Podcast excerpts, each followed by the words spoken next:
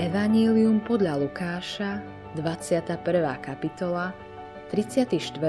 až 35. verš.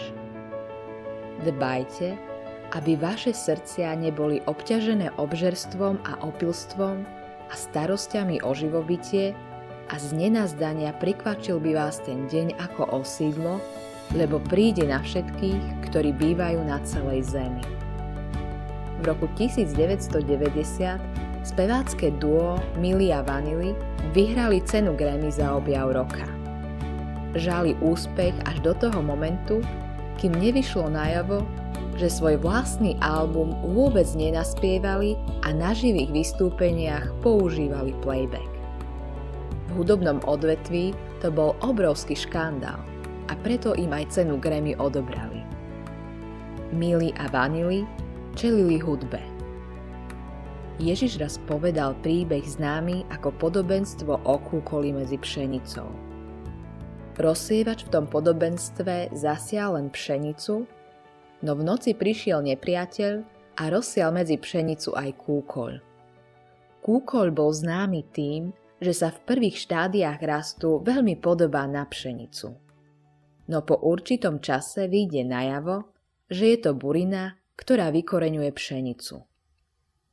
Rozsievač povedal pracovníkom – Nechajte, nech oboje rastie spolu až do žatvy. A keď príde žatva, poviem žencom. Povyberajte najprv kúkoľ a zviažte ho do viazaníc na spálenie, ale pšenicu mi zhromaždite do stodoly. Evangelium podľa Matúša, 13. kapitola, 30. verš.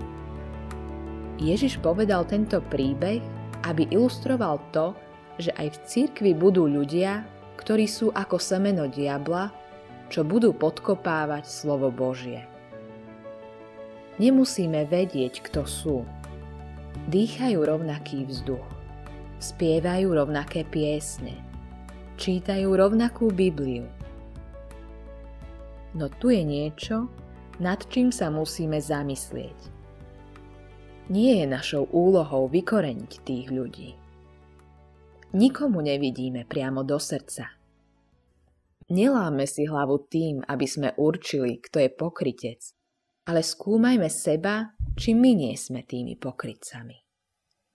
Našou úlohou nie je zbaviť sa druhých. Našou úlohou je byť úprimnými a pravdivými, pretože príde deň, keď budeme musieť čeliť hudbe.